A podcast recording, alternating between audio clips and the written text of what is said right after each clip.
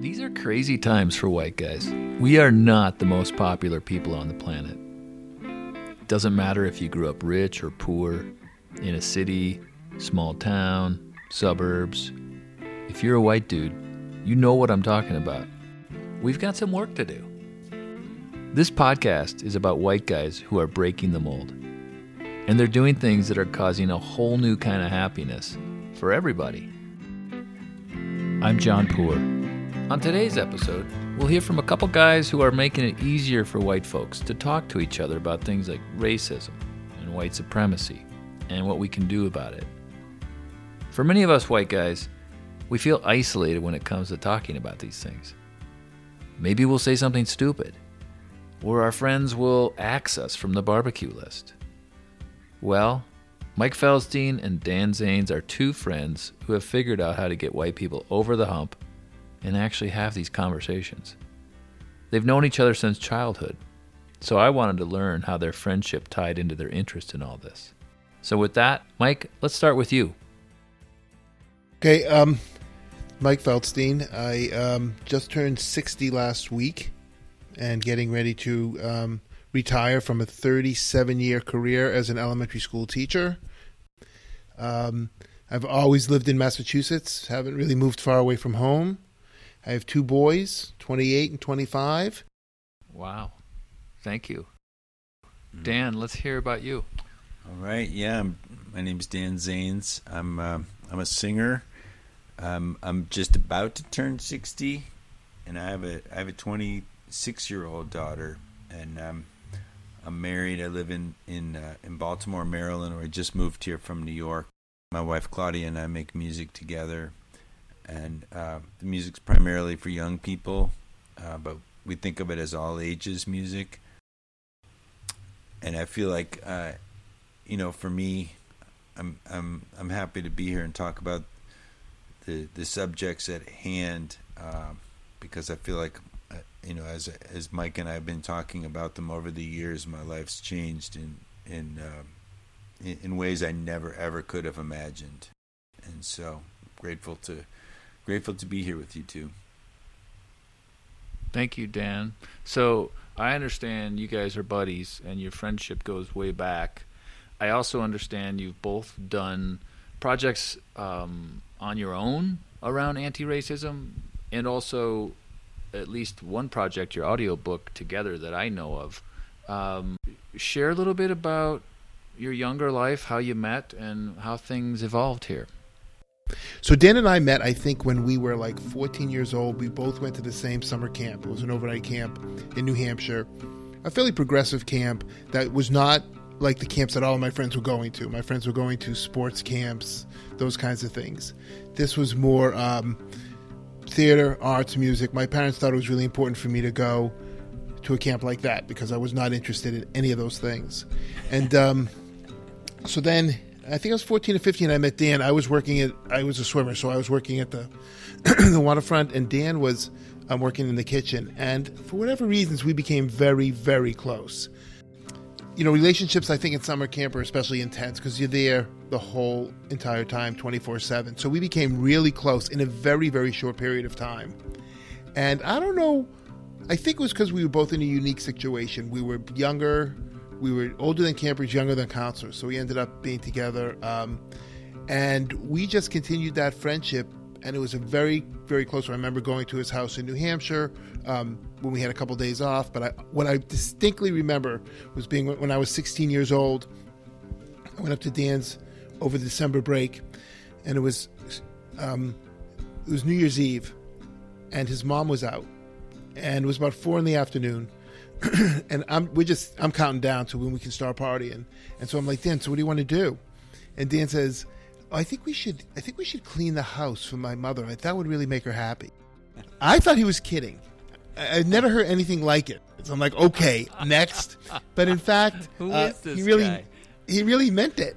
And he um it, it was just something that I'd never even seen before or thought about, just kind of that sense of like that kind of giving. So then I realized like he was serious. I don't think I ever cleaned it, but um, you know, it, it was it was just a different experience that I've had, and we stayed close. And it was one of those friendships where we could then go for a year or two, not talk at all, and within ten seconds be back at summer camp. Um, and not just reminiscing either. It wasn't those like, "Do you remember this? Remember that?" But it was, you know, the the friendship was continuing to grow. We were talking about the things we were doing, you know, when he got involved in the rock and roll band. And they moved to Boston, the Del Fuegos, and so we saw each other a lot then. But we went for years, sometimes two or three years without communicating that much. But again, it was always back right to where we were. And that was the way the relationship went um, over the years. Um, we did have th- that special bond. And then I started getting involved in anti racism work as part of my professional development. And I started getting so involved in it that I left the classroom to do that work. And I remember one time I was sitting in my office and Dan called me. And I'm going to pass it over to you now, Dan. Yeah. It, it's always fun to talk about this stuff. And, and, you know, thinking back to, you know, the early years that Micah mentioned, I think one of the things that was so, you know, that was really good about it, I'd been through a whole lot in my life in just in terms of an unsettled home. And so to be around, um, you know, to be around Mike and uh, you know, like a stable family, to me was you know was a beautiful thing. And also, Mike was my first Jewish friend. You know, so the first time I had Chinese food was with Mike's family. You know, these are these are things that that really do stay with you. You know, so um, so there's a lot of trust in the in the relationship, and um, and and you know, so what you you know what, what Mike was leading up to is a you know for me a moment you know w- one of the two pivotal moments in my life. You know, the first one was around drugs and alcohol when I was 27, and um, and and then this conversation with Mike that I'm about to describe was the second one that was that you know changed the changed the course of my life. What happened is, you know, I I I been in the rock and roll thing and kind of, you know, burned out and was trying to figure out what was next. And, um, and, and, and, uh, and I started making, you know, my daughter was born. I started making music for young people. And, um, and I called Mike to tell him about the show that I had just played, you know, how incredible it was. This, you know, it was at the public school near my house in Brooklyn, and you know, um, the, the mix of kids in the audience black kids, white kids, Arabic kids, Asian, Latino, everybody's there, you know. And, and we played a, you know, multicultural selection of songs to celebrate the diversity of Brooklyn, all that stuff, you know. And Mike had been working with Dr. Dr. Tatum at that point, and he said, you know, we're just having a conversation. You know, I was I was all fired up, and and um, and I could see Mike was was enthusiastic too. And he said, "So who are you who are you making music with?" And I said, "You know, some guys that I know and a couple dads." And he said, "So, you know, are they white guys?" And I said, "Yeah, because that's all I knew. You know, in rock and roll, that's all I knew was you know four, three or four white guys making noise together, and um, and you know." So I had no idea where this conversation was going, and he said, "Let me ask you something. How do you think the black girls in the audience responded compared to the white boys?" And it was such a nutty question. I never even stopped to consider anything like that because for me, this is just 100% altruistic. I'm going to play music for kids, man. You know, that's that's the whole deal and it's a it's it's it's good, it's music, kids need it. I'm making it you know so all this other stuff wasn't part of my thinking at all. So mike asked that question you know and i and i and i thought about it and um and and i had to i had to admit that it was probably a different experience that they were having looking up at the stage you know and and um you know one of the reasons that this conversation was so important to me is because of we had this history, because there's trust, and because of the way that Mike is able to speak about these things, I didn't get defensive. I didn't, you know, I was open to it. I, uh, you know, my mind was open, my heart was open. We're two friends, two old friends having a conversation about something, you know.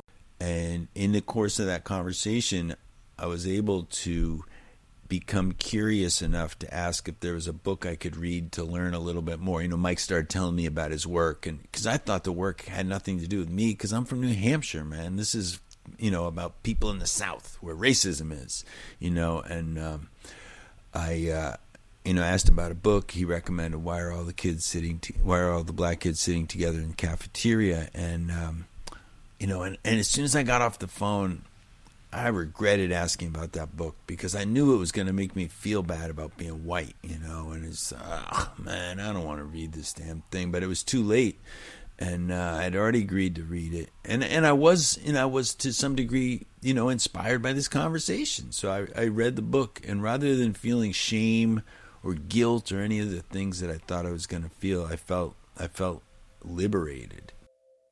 For me, that was a conversation that changed my life because that was an introduction to anti-racism. You know, so that was the that was you know that that for me was just such a significant fundamental uh, moment in my life.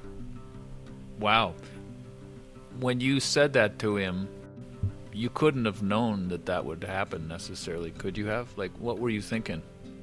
Well, going back to it, I, I don't remember quite as well as Dan, but as Dan was talking now, I was thinking that it would have been a hard question for me to have asked him right out of the blue. Um, and so my guess is he probably asked me what I've been up to. And I probably talked about what I was up to first, because that kind of opened the door. I was learning about anti racism, doing a lot of professional development, doing trainings for people. Then when Dan asked the question, I'm like, well, I'm going to and not in a mean way, but I'm going to show him a little bit about what this work is like. Yeah. And so I just said, you know, I'm doing the work. Dan said he did a concert, and then I asked the question. That was yeah, my entryway. And so, so what did I? Actually, the truth of the matter is that once Dan read that book, and I've seen it now with a few people, then I knew it was we were on board and we were going to start doing more and more. Um, once you have kind of the aha moment. So what then happened for you? Like you had this whole thing going on. Dan hadn't opened up this whole thing as much yet. You you planted this seed and he could have said, "Yeah, I'll look at that book," and maybe he could have not gotten it, and um, you still would have hung out with him and enjoyed him and been his friend, and it wouldn't be like you never read that one book I said you had to, you know, da da da da da. But he did read the book and he did come back. And then what happened? Then I told him about another book, and then another book, and then another book. I mean, that's that's really what we ended up starting with, right? And then as he was getting more involved in doing this work and getting more engaged in some of the groups that he was beginning to join and learn more about it, you know, he'd come back and we'd talk about the experience that he had, and it that's when it started being a relationship that was really two way. And so as we started talking then, you know, what he was bringing back from some of his groups, we processed together. Um, and so there was a lot of conversation. And then figuring out what we both, I think, have come to an agreement on is what is an important step for white people, which is having conversations.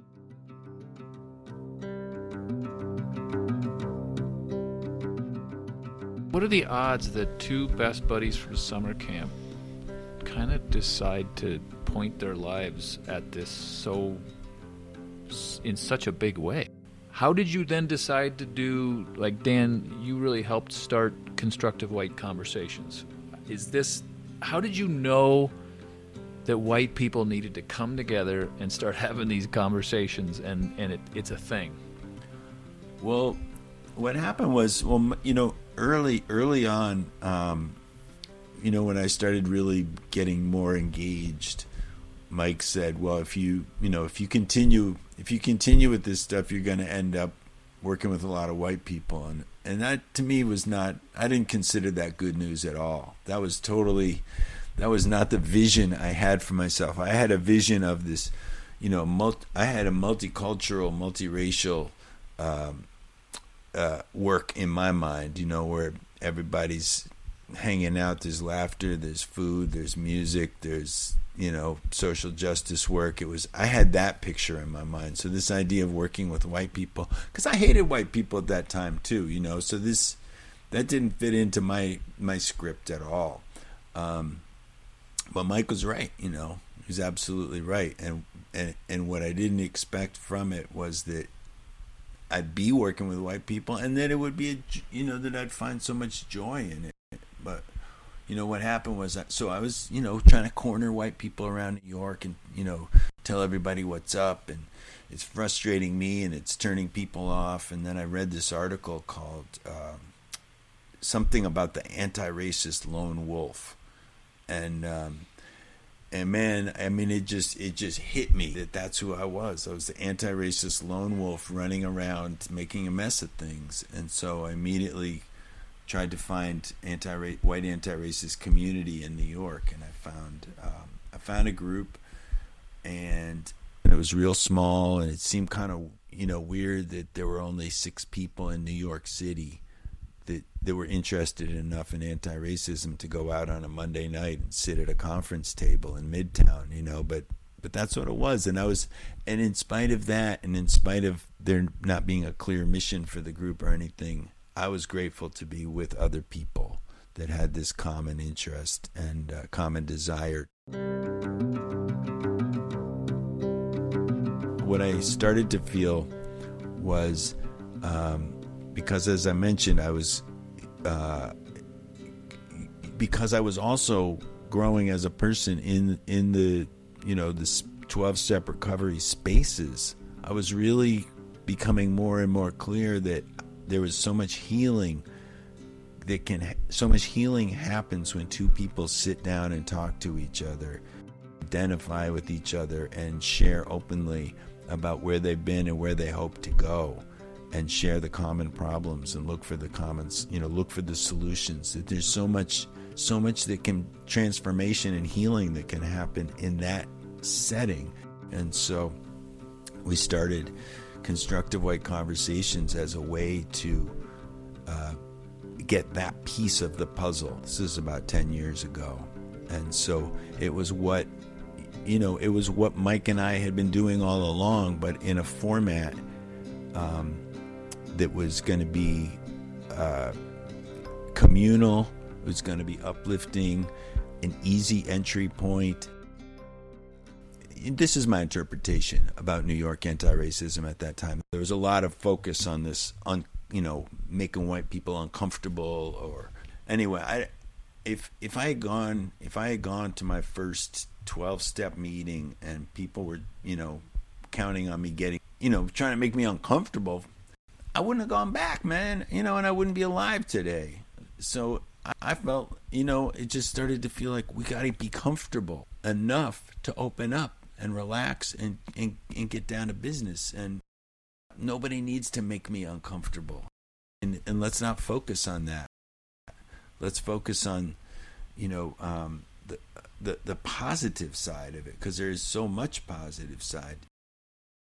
When Rebecca and I attended your constructive white conversation um, for after our first time, when we got off and talked to each other, we were like, "That was so easy to go to," and we said stuff that mattered, and then we wanted, we actually.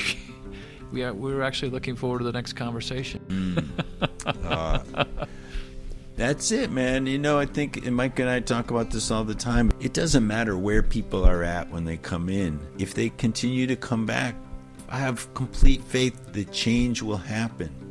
Change will happen. So, what we're doing is creating conditions and trying to create an atmosphere that people want to come back to. And people, uh, people can come from anywhere, right? They don't. I, I, I saw that it was neighborhoods that had the conversations, but how does it work? Can they come? I came from Montana, so obviously they can come from anywhere. But are there ideas about if it grows, as it grows? Yeah, as it grows, it's all. I mean, we're going to keep the virtual, keep the virtual piece. It's really working well for us, and um, and that and and so that's you know the idea is to create a solid template that we can use and you know th- I mean this might be a good transition to into you know if Mike wants to talk about what he's been doing with something like this model that we've actually been able to do together, which has been awesome.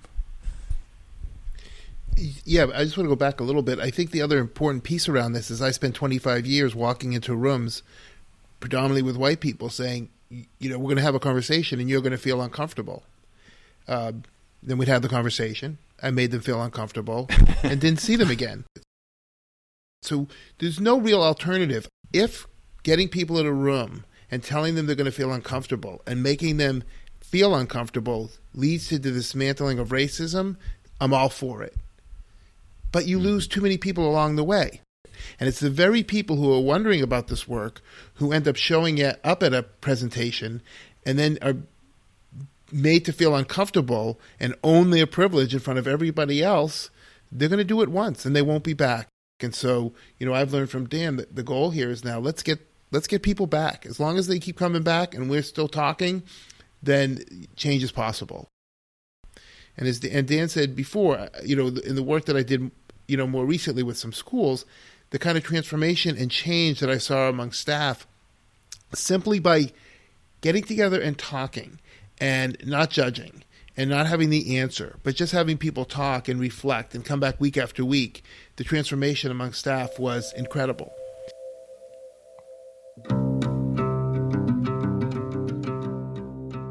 Came up with a way to help your fellow teachers be better anti racist teachers.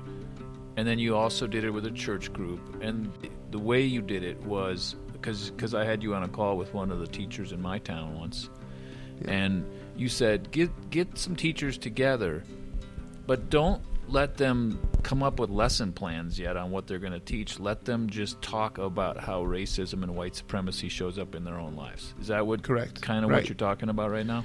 Right. So I think the people who have come and done it at my school, uh, you know, you had mentioned they became better teachers. They be better people is is too judgmental, but you know, as Dan will talk about, they just had a whole different sense and a different view and perspective, and that translated into their teaching. Um, and now we are more focused on the on the practical stuff of the lesson plans, but people had done that personal work. And you know, people are action oriented. So when I worked with a church group, it was a lot about you know what can we do, what can we do, and I'm like, just take a breath. Um, what we're going to do first is just talk. But people often talked early on about how do I talk about this with my family. Okay. You know, um, younger teachers talked a lot about that at first. Um, and some of the stories they told were just incredibly powerful, especially by the end of the summer. Basically, what this work does is get white people in a place so when they go and have a mixed race conversation, they can be able to have it. Um, what I was learning at, at my school district was that they were having these mixed race conversations early on as an introduction.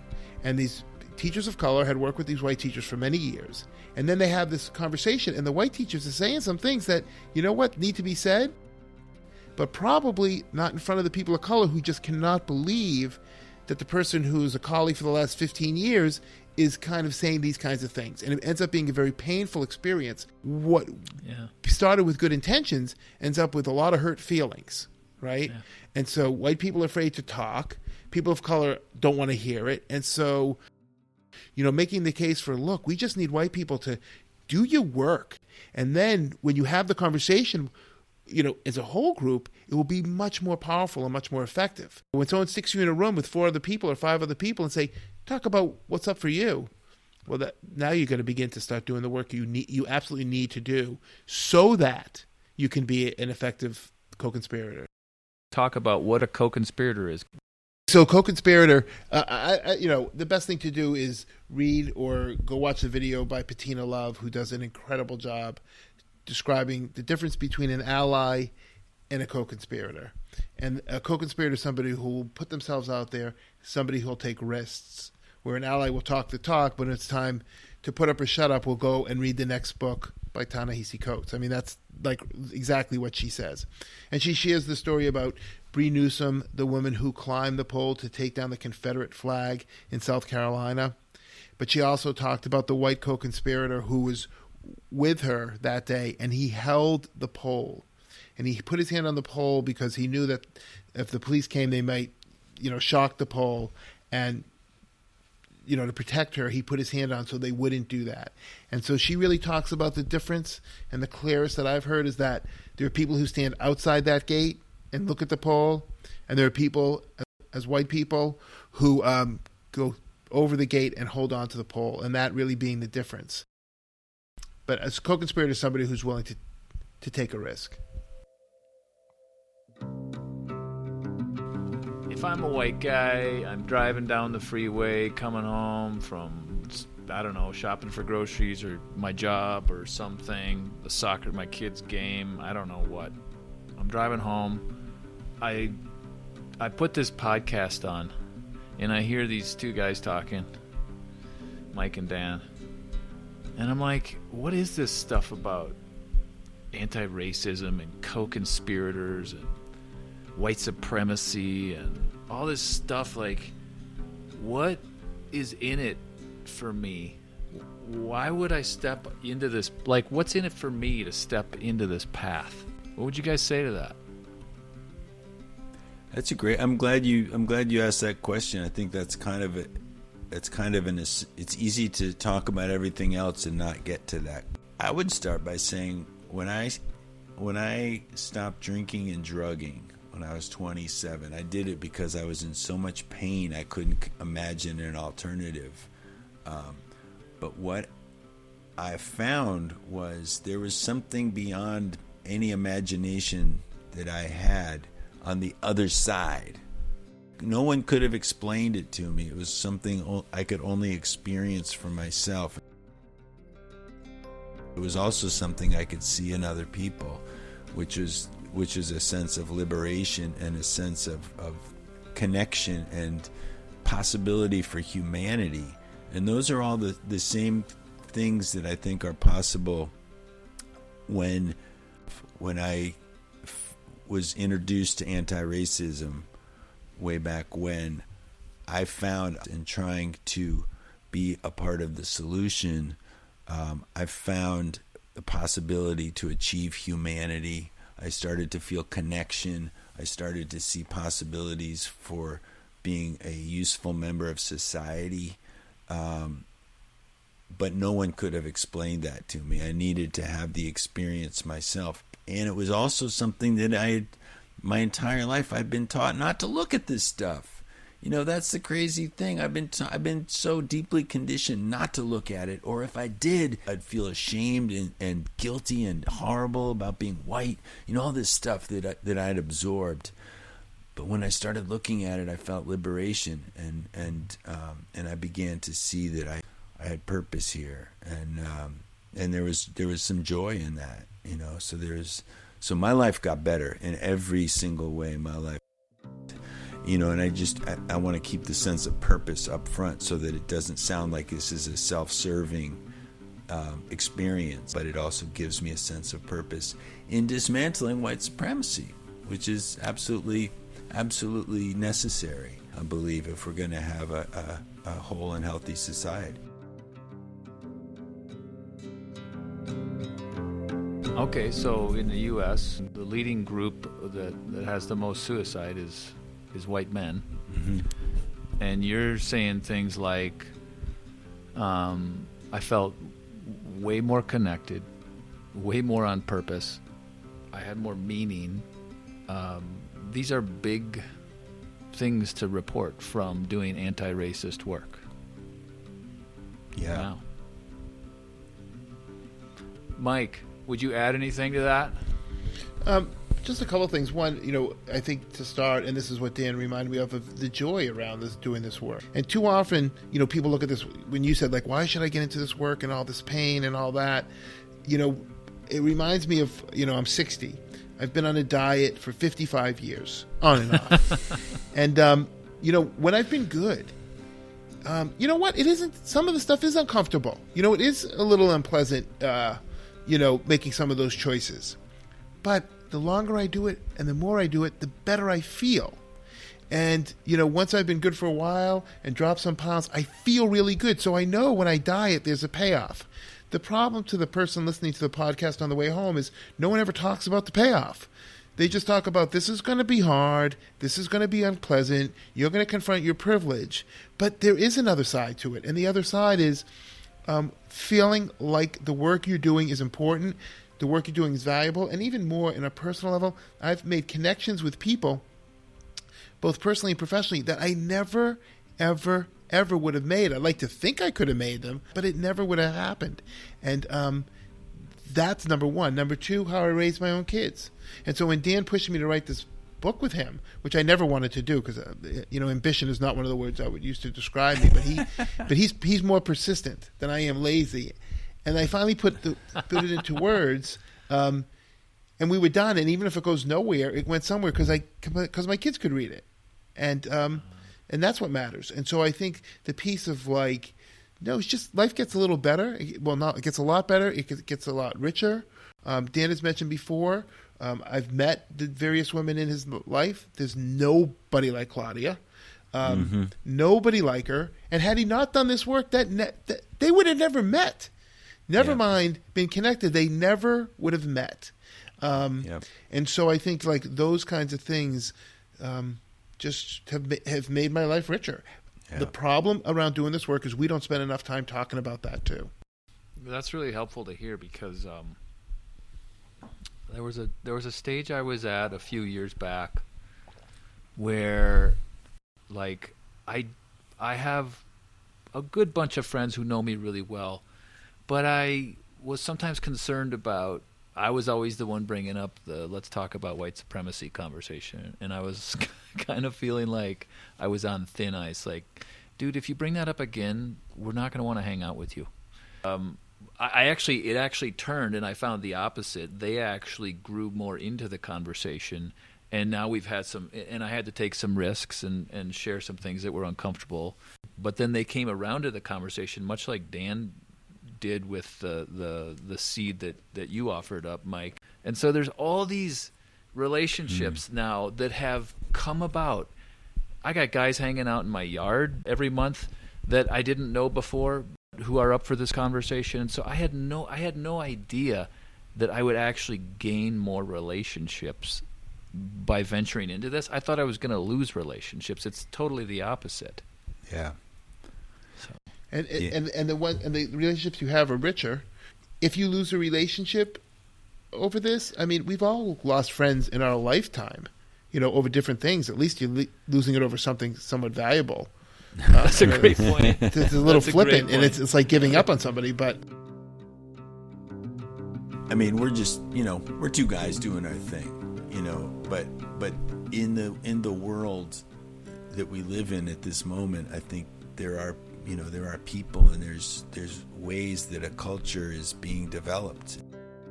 It's you know it's it's very it's very uplifting. It's, it's it's a beautiful thing. It really is. You know, it gives me a sense a sense of possibility.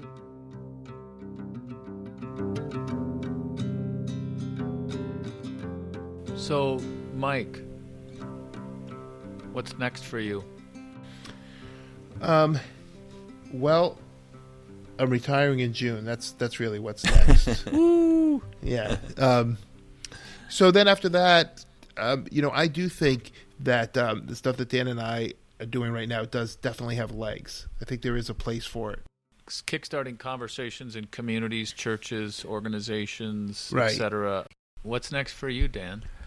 Um, continuing with the constructive white conversations that's been ongoing, developing materials so that we can we can try and find ways to expand. Definitely hoping to do more with Mike because these you know these six week six week experiences have been incredible. So that I'm looking forward to him, you know, retiring, getting his golden parachute or whatever it is that you get, and um, and and Claudia and I are putting out a record in uh, in August, which is great. And this is the first time in my life. It's probably I think I've made 20 records now. This is the first time in my life where I feel like I made a record that said what I wanted to say in a whole a whole way, and so um, it's songs that we that we wrote over the last year, and we were really trying to be as much of a newspaper as we could and just reflect the world around us and talk about.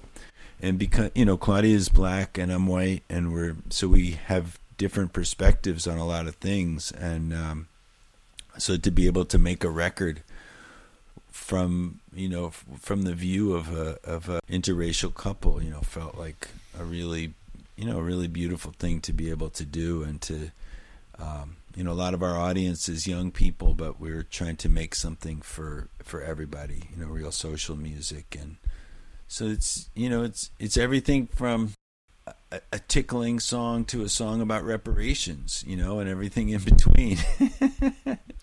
and we're doing it with Smithsonian Folkways, which is Pete Seeger, it's Woody Guthrie, it's Lead Belly. So there's a long tradition of um, music in in at that label with music with a sort of a social uh, view.